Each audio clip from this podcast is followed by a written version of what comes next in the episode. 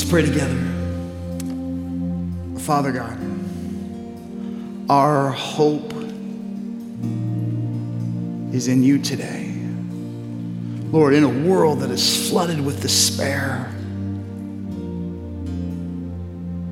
be our anchor.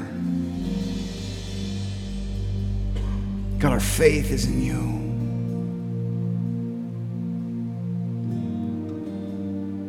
Lord, when the world feels like it's unraveling, when your hand seems still, when the way seems unclear, our faith is still in you.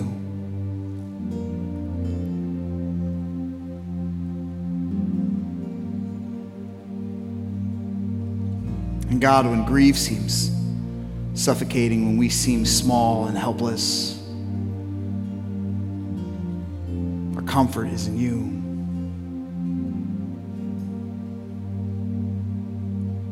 And when the world is raging all around us, when there's anxiety and hurt, Lord, peace comes from you.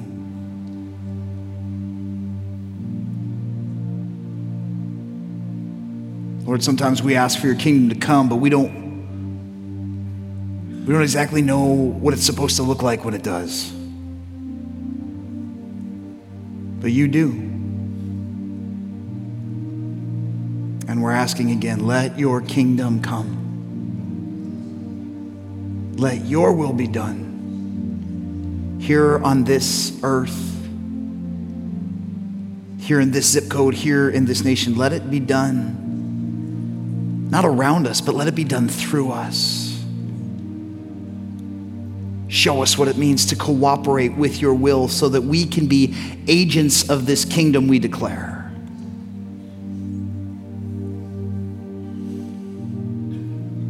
God, we repent of wanting you to do things for us rather than partnering with you to see this world redeemed for your purposes. Speak life and truth to us this morning. We pray these things in Christ's name. Amen. Thank you. You may be seated. Today, we are continuing our series called Run, Church, Run. We're looking at this idea of mission.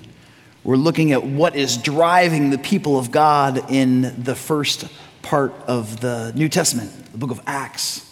We're saying, what, what does it mean for people who claim Christ as king to move in the direction that he is headed? The date is March 18, 2012. The place is Los Angeles, California. Today, I will attempt to run my very first marathon with the assistance of my friend Mike. I put in my miles. I'm ready. I'm up before the dawn. I put on my jersey with my bib number. I put on my shorts. I lace up my running shoes. It's important to go over every detail of race day to plan for every single contingency. I've studied the race course. I know the elevation. I know where the hills are. Now, and I almost took a bus to the starting line in order to get there with plenty of time, but my friend Mike, his brother, is local and he's offered to give us a ride to the starting line. So we leave his house at 5:30 a.m. We've got an hour to get there. It should only take us a half an hour. Everything's fine. Until we hit traffic. Not slow traffic, mind you, stop traffic, like red taillights as far as the eye can see. There's still 30 minutes to get there, but my stress level is gradually increasing. We inch forward. Now it's 20 minutes until the gun. In my gut, I know we're going to be late, and panic is sweeping over me in waves. Now it's 10 minutes. We're probably a half a mile away from the starting line at Dodger Stadium. And finally, in a moment of panic, I tell Mike, get out of the car. We're going to make a run for it. So there we are, running down the side of the road to a race where we'll run some more. a lot more. So our marathon wasn't just a run to the finish, ours was a sprint to the starting line. This morning, we're going to look at the first followers of Jesus as they barrel towards the starting line. And my guess is every single one of us are inching towards one of two starting lines in our own spiritual journey. Some of us are moving towards a starting line where we are going to start. Maybe today, you are going to start your relationship with Jesus Christ. And others of us were in a starting line where we are going to start telling other people about the wonder and the glory of Jesus Christ, maybe for the first focused and intentional time in our lives.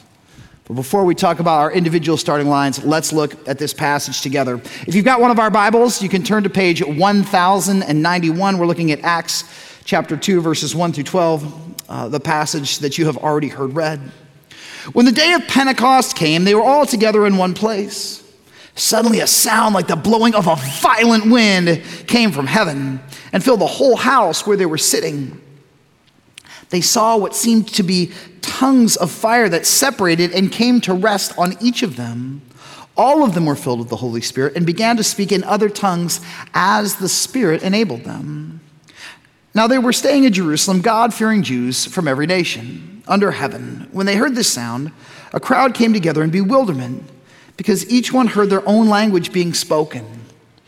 Utterly amazed, they asked, Aren't all these who are speaking Galileans? Then how is it that each of us hears them in our native language? Parthians, Medes, and Elamites, residents of Mesopotamia, Judea and Cappadocia, Pontus and Asia, Phrygia and Pamphylia, Egypt, the parts of Libya near Cyrene, visitors from Rome, both Jews and converts to Judaism Cretans and Arabs, we hear them declaring the wonders of God in our own tongues. Amazed and perplexed, they asked each other, What does this mean? Amazed and perplexed, they asked each other, What does this mean? Now, in order for us to kind of fully grasp the scope of what's happening in this moment, we need to understand what Pentecost is. Some of us, we think of Pentecost as this moment, the moment where the Holy Spirit fell and people spoke in other languages. But in truth, they called it Pentecost before that even happened. Pentecost is kind of like a, a, Greek word for a Hebrew term, Shavuot, which is a festival that everybody was in town celebrating. It was a festival, a celebration of the harvest. This is commanded by God in the book of Deuteronomy. He says, Count off seven weeks from the time you begin to put the sickle to the standing grain. Then celebrate the festival of weeks to the Lord your God by giving a freewill offering in proportion to the blessing the Lord your God has given you. So, back in the day, people would celebrate this festival out in their respective villages. But when the temple was constructed, people had a common focal point for celebration and worship. So, Jews are coming from all over the known world. Many of them aren't like literally bringing sacks of grain, but if they've had a harvest in their particular area, then they they kind of traded that for money and they bring that money, and their money ends up being the offering that they give to God in this moment. The people are in a festive mood. Why? Because if you're in an agrarian society and you have a harvest, it means that you'll have food to eat for the next year. So it's a time of joy, excitement, and national pride. 120 of Jesus' most loyal followers are praying together in a room. And that's when this metaphorical starting gun goes off for the race of mission. There's a sound of wind. It sounds like a rushing wind. Have you ever been like heard hurricane force winds on TV? It sounds like a truck is coming through the room. That would have been the volume, the intensity of the noise. And then they have these images of fire that's resting on each one of them to physically represent that God is touching every life in the room. And the people who are listening from every nation under heaven hear people speaking in languages that they have never learned. Now, some people say, why does, why does this matter? This isn't a story that's happening in a vacuum. This is a chapter in the larger unfolding drama of God's redemption. And many scholars believe that what is happening in Acts 2 is actually referring back to what happens in Genesis chapter 11. In Genesis chapter 11, we read this it says, Now the whole world had one language, a common speech. The people moved eastward, and they found a plain in Shinar. This would be kind of near modern day Iraq. And they settled there. They said to each other, Come, let's make bricks and bake them thoroughly. They used brick instead of stone and tar for mortar. Then they said, Come, let us build for ourselves a city with a tower that reaches to the heavens, so that we might make a name for ourselves. Otherwise, we'll be scattered over the face of the whole earth. But the Lord came down to see the city and the tower the people were building. And the Lord said, If as one people, speaking the same language, they have begun to do this, then nothing they plan to do will be impossible for them. So let us go down and confuse their language so they will not understand each other. So the Lord scattered them from there all over the earth. And they stopped building the city. That's why it was called Babel. The Hebrew word for Babel means confused, because the Lord confused the language of the whole world. And from there, the Lord scattered them over the face of the earth. Babel scatters people. Babel scatters people. And what I love about this particular passage is that God intentionally confuses the people to save them from themselves. What's the goal of the tower? The goal is to make a name for themselves. And if you look carefully, you actually see that there's been a, a quantum shift forward in technology. Instead of finding actually having to go out and manually find rocks of the right size, what have they done? They have come up with a revolutionary way of manufacturing buildings. They're making bricks. And they invented tar. And so we have this technological advance that's allowing people to do things that they were never able to do before. And have you ever noticed that throughout history, whenever there's a major technological advance, people take, a, in theory, people can take another step away from God. Why? Because when we develop science and we develop technology and we develop different programs, we can, we can manipulate the world to do things for us that we used to depend on God for. And so God is not opposed to technology. God is opposed to technology that is done in service to us. And people didn't say, hey, let's use these new tools and systems to honor the name of God. They said, no, let's use these tools and systems to what? To make a name for ourselves. To make a name for ourselves. I don't know about you, but there have been chapters in my life where I had a major personal endeavor, an academic endeavor, or a business endeavor that for whatever reason it got a little wobbly. Like I thought I was doing the right thing for the right reasons, but at the end the wheels came off. And sometimes I realize in hindsight that the reason that God allowed that endeavor to fail is because from the get go it was never about God, and it was only ever about me. And have you ever stopped to consider that sometimes God thwarts certain activity in our life, not because He doesn't love us, but because He loves us so much that in His mercy, He prevents us from getting the thing that we want so that we can arrive at the place that we need. And that that is why God, in his mercy, thwarts the human efforts to worship themselves rather than God. And now, in Acts chapter 2, in light of God's mercy, and in the wake of Jesus' death and resurrection, Jesus takes the people that he has scattered and brings them back together. It says that they re- we read about Parthians and Medes and Elamites residents of Mesopotamia, Judea, Cappadocia, Pontus, Asia, Phrygia, Pamphylia, Egypt, parts of Libya, visitors from Rome, Cretans, and Arabs. And what do we hear at the last line? That every single one of these unique and distinct people groups, they say what? They say, We hear them, we hear these people declaring the wonders of God in our own tongue. We hear them declaring the wonders of God in our own tongue. Now, a lot of times, I, I, used to read this passage and I used to think that when people started speaking in tongues, they were like outlining the gospel for people. They weren't. When people started speaking in tongues, and we believe that this kind of speaking in tongues, speaking in a known language that people understand, is different than the gift of tongues that we're going to read about later in 1 Corinthians 12. So, this is a different kind of tongues. It's speaking a language that people already know. And when people start speaking in tongues, what do they start with? What is God's hook? What does He use to draw people in other than the sound and the lights and the noise? The words. The words are what? The words are telling stories about the incredible things God has done. So when we start a conversation with people who don't know God, what, what should our leading punch be? Should it be, the world is really screwed up and you need Jesus? Or should the opening line be, you are screwed up and you need Jesus? I don't know about you, but a lot of times growing up in church, the opening line that people started the gospel with was this You are going to die. Well, that got my attention, but the leading, but the way that they were trying to call me to faith was through fear, not through joy. And the word of God says what? It says that it's his kindness that leads us to repentance. Not his wrath, not his rage, not his anger. It is his kindness that pulls us in and draws us back home. So, what do the people start with? They start with proclaiming the wonders of God. I don't know about you, I think this world is desperate for people to tell good stories about what God is doing. This world is desperate for people to say, here are the wonders of God. Not here is the doctrine of God or here are some verses that I memorized. Here is the wonder of God. And here's what I love it says, Aren't these people speaking Galileans? It was kind of an insult. They're like, These Galileans, they're backwater people with no education. They, they can barely speak their own language well. They certainly aren't able to speak anybody else's. It says, What are they doing? They're declaring the wonders of God in our own tongue. The wonders of God in our own tongue. One scholar said this he goes, It's fascinating that God allows them to speak in tongues at all. Because in just a few moments, Peter is going to get up and speak a message, and he's not speaking it in 17 different languages. There aren't people translating Peter's message. Peter is speaking in one language. He's speaking in Aramaic. Why can he do that? Because everybody who's gathered there knows Aramaic, they can hear it. So here's the question If everybody understood one common language, why did God speak to them in 15, 13, 17 languages at all? Why did God need tongues if everybody understood? And the reason is this God doesn't want to speak to their brain, He wants to speak to their heart. And this scholar said, God loves every single person gathered so much that he wanted to speak to them in their heart language.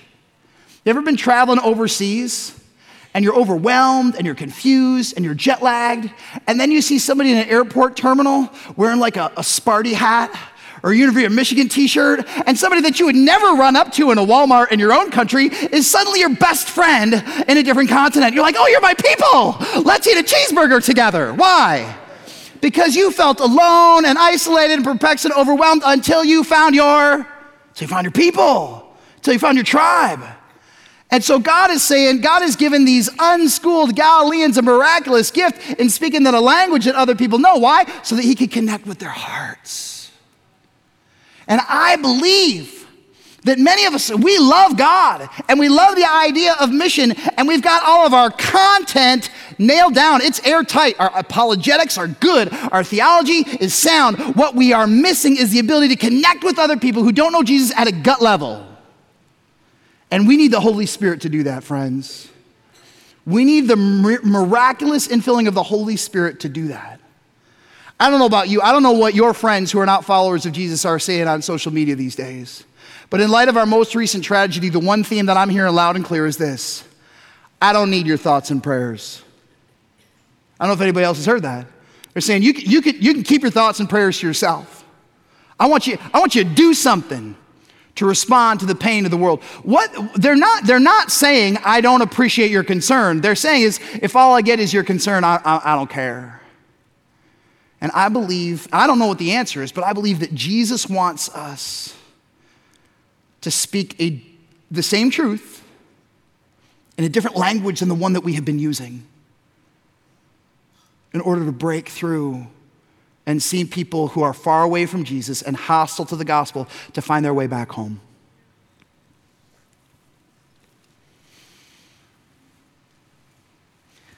So, in that first image, we see people who are starting in the middle and they get scattered everywhere. But when we finally get to Pentecost, what do we see? We see God take people from all over and bring them to the middle.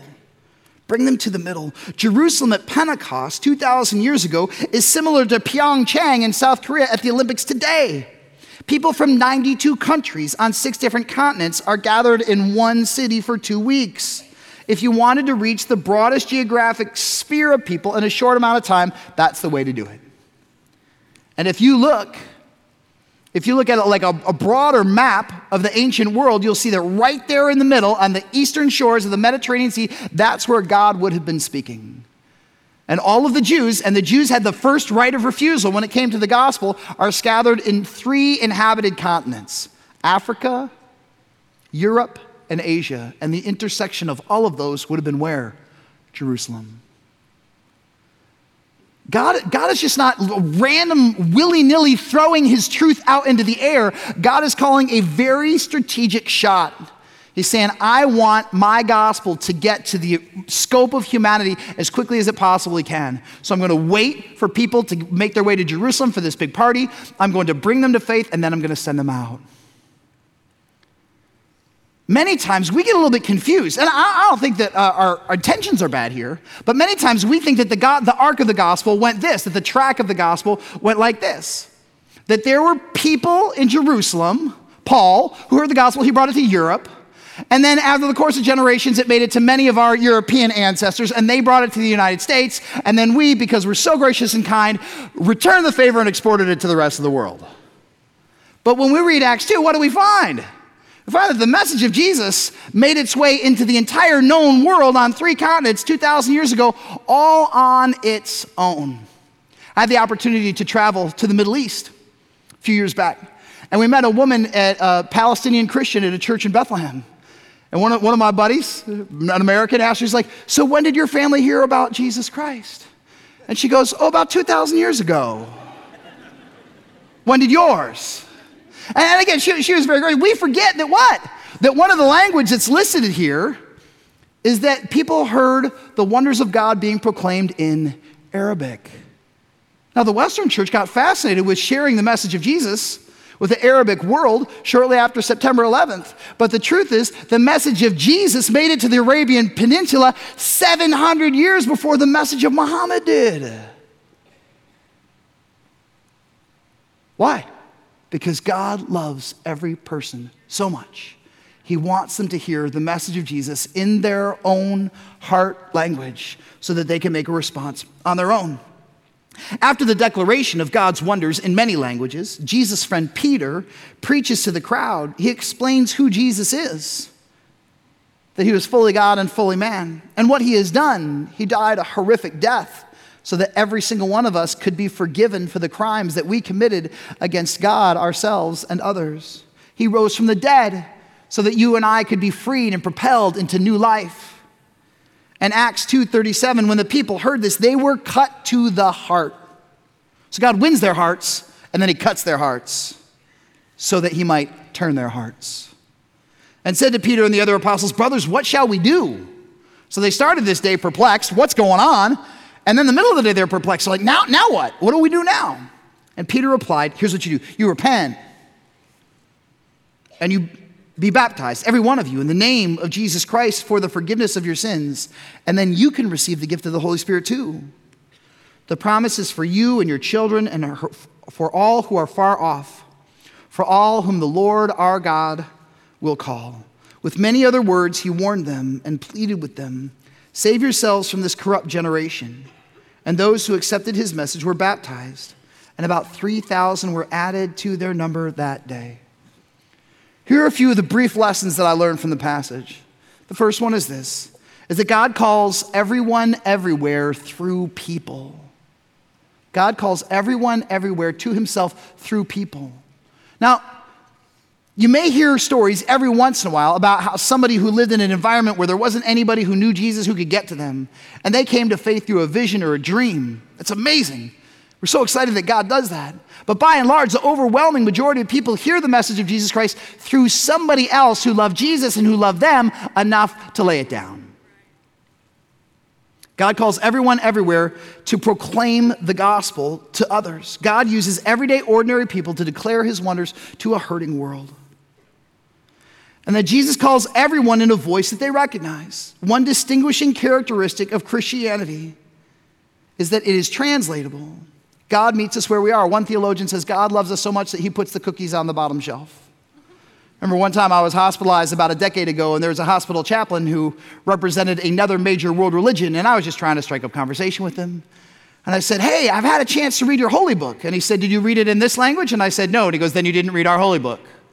You read a translation of it. You can only read the book if you learn the language. And what I love about the message of Jesus Christ, as evidenced here at Pentecost, is that God does what? God removes all of the extraneous barriers, hurdles, and obstacles that bar us from hearing the message of Jesus Christ in its simplest and easiest terms. Here's what I love about this passage it says the Spirit fills people. When the Spirit fills them, they speak, and they continue to speak as long as the Spirit enables them. When the Spirit knows that that particular work is done, He stops enabling them to speak other languages, and they move on to the next moment of their life that requires the infilling of the Holy Spirit. So here's, here's the running analogy here is that when you run a long distance race, you need fuel. You actually need to eat as that race goes on. And I, when I heard about this, when my buddy Mark and I were getting ready to do our first triathlon, I'm like, that's crazy. I am not going to do that. Like, the last thing I want to do before I work out is eat, because if I eat and then I exercise, I will return whatever I have eaten to the earth, and nobody wants that. So, but we did this research and they said when you do a triathlon, you actually need to, you need to ingest some form of calories because your body's expending so much energy it needs to do it. Well, what we didn't know is that all those training manuals are talking about people who are doing like Ironmans, like 140 mile races. We're doing like a sprint triathlon that's gonna be done in about an hour and a half. But Mark and I were so paranoid that we were gonna bonk or we are gonna hit the wall. We're like eating these goos and these energy drinks about every, every eight minutes. We were sick when it was over because we fueled wrongly. the truth is, if you want to finish the race that God has called you to, if we want to be people who are on mission together, we cannot run out of gas. And the one thing that we hear, the, the, undeniable, is that the fuel does not come from our wittiness, the fuel does not come from our creativity, the fuel does not come from our models or our methods or our programs. The fuel comes from the Holy Spirit of the living God. And if you and I are not filled, then when the moment of truth comes for us to share life with another person, we run the risk of being empty and coming up short. And I'll, I'll, I'll, be the first to confess there have been seasons in my life where I believe that God, in His kindness, opened up a door for me to share the gospel, but because I wasn't filled with the Holy Spirit, I had to recall stuff that was in my mind. And when we're only left to what is in our mind, our conscious mind, sometimes we get tempted to kind of like quickly craft and manipulate somebody towards a particular response rather than just being filled with the Holy Spirit and letting the Holy Spirit flow through us. I had a friend who was on a trip once, he was on a service project, and it required him to move luggage from one town to another. People were doing a charity ride to raise money for AIDS research. And as you can imagine, that drew a lot of different people with a lot of different thoughts about just about everything together for a common cause. And he was driving in a box truck with a woman who differed from him in theology, in race, in gender, in thoughts on human sexuality. They, they could not have been any more different. They were both US citizens, they both spoke English, but that's about where the similarities stopped. And one, in one of those conversations that they had in about an hour and a half road trip, she turned to him and she said, So you're a pastor? And he goes, Yeah. She goes, Let me tell you what I don't like about the Jesus thing. That's always a fun way to start the conversation, right? And people are like, I have objections. And he goes, Shoot. She goes, I don't like the fact that Jesus claims to be the only way. And he said, That's a, that's a fair objection. And then he said, He just kind of prayed under my breath, like, Lord, I got nothing. you, got you to show up here. And then he said this He said, Imagine that you're in a burning house. And the only way for you to escape that burning house is through the front door. Will you stand there and curse the front door for being unfair to all of the windows? Or will you run out to save your own life? And she paused for a moment and she says, I get it. I don't like it, but I get it. And my buddy said, he goes, there was that moment where I kind of blacked out for a second when it was over. I opened my eyes. I'm like, oh, I think that was the Holy Spirit. and you know what I want? I want more of that. I want more of those. And I think you do too. And it starts with this. It's, it, starts, it starts this easily to be able to start every day on our knees and say, Lord, will you fill me with your Holy Spirit today? Will you fill me so full that I'm overflowing and that when, when life bumps me, the Spirit pours out?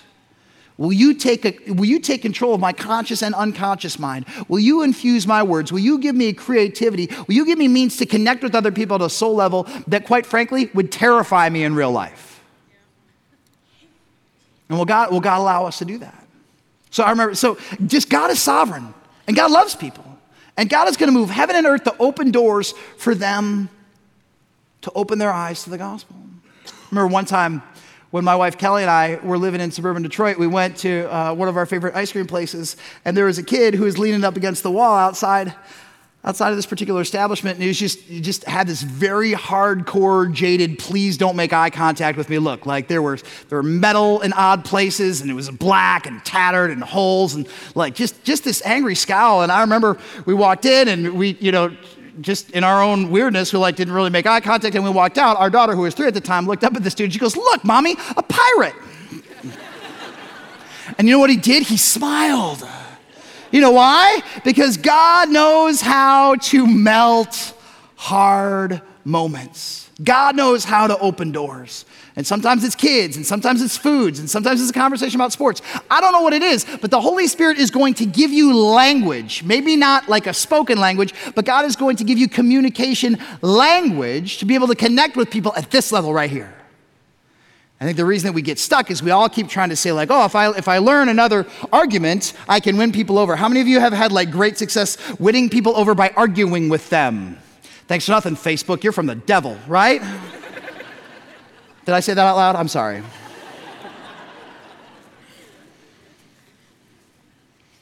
Jesus calls everyone everywhere to himself through people. Jesus calls everyone in a voice that they can recognize, and that, but that requires the Holy Spirit's agency to make that transaction happen. And then Jesus calls everyone to a specific response. When Peter calls people to faith in Jesus Christ, he doesn't ask them to consider an idea, he doesn't ask them to feel a feeling, he asks them to make a decision. They say, What should we do? And Peter goes, Here's what you do. He goes, You repent, you believe, you get baptized. To repent, to repent, it's just, it's a military word. It means to turn around, it means to retreat. So to repent literally means to turn away from that which I have been focused on. And to believe means to turn towards, to turn towards. So when we ask people to make a decision to follow Jesus Christ, when we ask people to convert, we're literally saying, I want you to turn away from something that is bringing you death, and I want you to turn towards something that is bringing you life. And what I've learned time and time and time again is that the message of Jesus brings clarity to the confused. The message of Jesus brings clarity to the confused.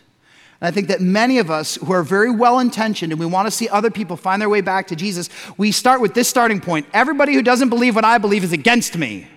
And everybody who doesn't believe what I believe is wrong. And everybody who doesn't believe what I believe needs to be bludgeoned to my point of view. When in reality, what do we find out when we read this passage? We read that people started out perplexed.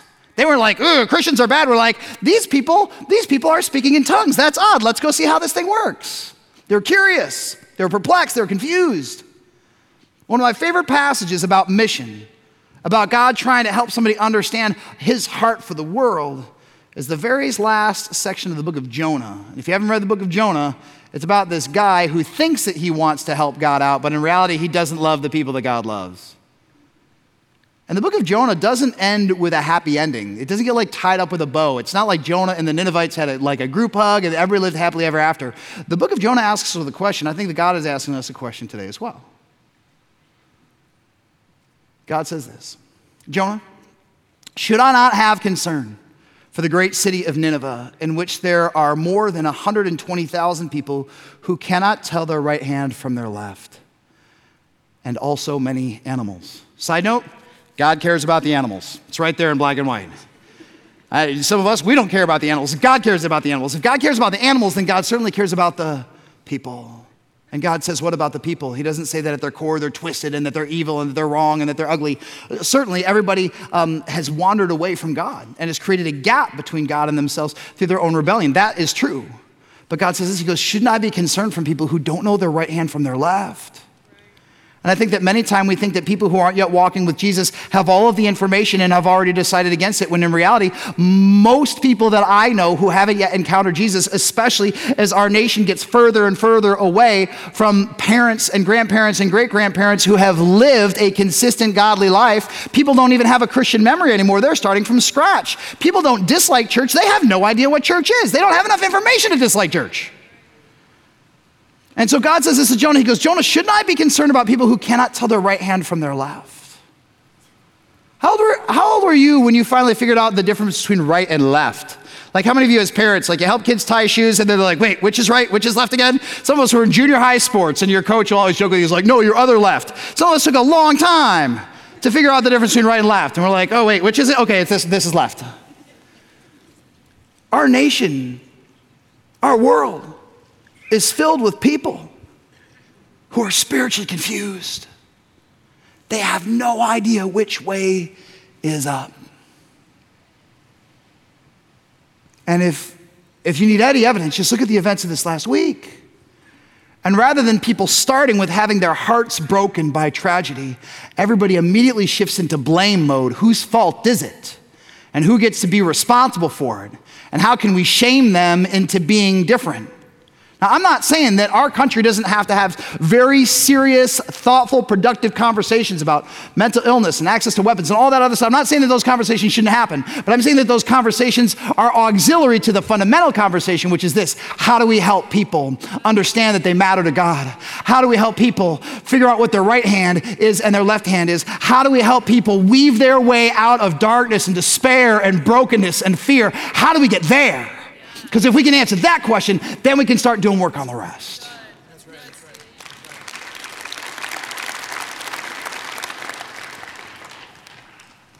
The book of Acts tells us this that the Holy Spirit filled people and they spoke with words that they could not cognitively comprehend. And the result is that people found their way home to God. Can it happen again? You better believe it.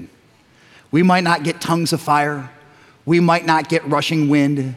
We might not get a spectacular mystical moment. I'm not saying that we won't, but, we might, but that's not guaranteed. What is guaranteed is this: is God says, "Do you believe?" that my DNA wants to fill you with the Holy Spirit so that you can speak in such a way that people understand me and decide to follow me? The answer to that question is yes, all the time, every day, upside down and backwards, 24 7. The only thing that remains is this will we, will we walk with God? Will we walk with God in that direction? So I said at the beginning, that today is the day for some of us to sprint to the starting line. For some of us, the starting line is here. We say, Am I ready to follow Jesus Christ with my life or not? Some of you, in your heart of hearts, in your core of course, the Holy Spirit is cutting your heart right now the very same way that it did when Peter was speaking, and you're saying, I am not in the good, I'm not in the right place. I'm building the wrong tower. My, the sum total of my existence has been about building a name for myself. And when I look in the rearview mirror, all I see is carnage. I see the wreckage, wreckage of selfish decisions. I see the relational fallout from bad choices. And I realize that I have distanced myself from God, I've hurt myself, and I've wounded other people. It's, t- it's time for me to find my way back home. Here's all you need to do you need to turn away and you need to turn to. You need to say, Jesus, I'm ready now. You lead me in your truth. So for some of us, your starting line, the first step that you take today is saying, Jesus, I'm ready, I'm in. Your first step is to turn. And for others of us who have already been doing this, our first step is to tell. Is to tell God, Lord, um, have mercy on me. I, have been, I've been sloppy in asking your spirit to fill me so that I can be about the things that you're about. Will you overtake every dimension of my life and claim it for your glory and your purposes? And will you give me opportunities this week? Here's the prayer that I want you to pray God, will you give me opportunities this week? for your spirit to follow me so that when we get when I run into you in the lobby in seven days, you can say, you know what? I had this encounter with a person, and for whatever reason, God gave me words that were not were not my words. And as a result, there was a breakthrough in that conversation. I believe that those moments happen every single day around the world. And my desire is that they would happen every single day here through us, the people of Central. And I think, I think you want that too. So let's go to God, asking Him for the grace to take our next step towards the starting line. Let's pray together. Father God, I thank you that your love is real. I thank you that your care for every single one of us runs deep. And Lord, there are, there are two groups of us. We need to make decisions today. Some of us need to decide if we're going to repent, if we're going to acknowledge that the life that we are living is running counter to the life that you call us to. Lord, if that's true, I pray that you would make that crystal clear, that you would just, in the gentleness of your spirit, you would say, You're, you're, you're going the wrong way. Your life has become unmanageable. It's time for you to turn around and find your way back home. And Lord, there's another group of us who, quite frankly, just out of fear, or pride or laziness, we keep thinking it's somebody else's job to declare the wonders of God in a way that people who don't yet know Him can understand. And I'll write a check or I'll pray for the missionaries, but that, that's for somebody else to do. And Lord, today I just pray that you would convict us with your Holy Spirit and say, no, you have the privilege of partnering with God in living your life in such a way that other people want what you want. God, give us grace to be so filled with you that whenever we walk out of a room, just the, the, the aroma, the scent of God's goodness would linger behind us. And people would burn to want what we want and have what we have. Spirit of God, fall fresh. Fall anew. Fall now. So that there is not any ounce of our being that is not indwelt by you. And do it not just so that we can have a feeling, do it so that our lives could be mobilized for your kingdom and your purposes. We pray these things in Jesus' precious name. Amen.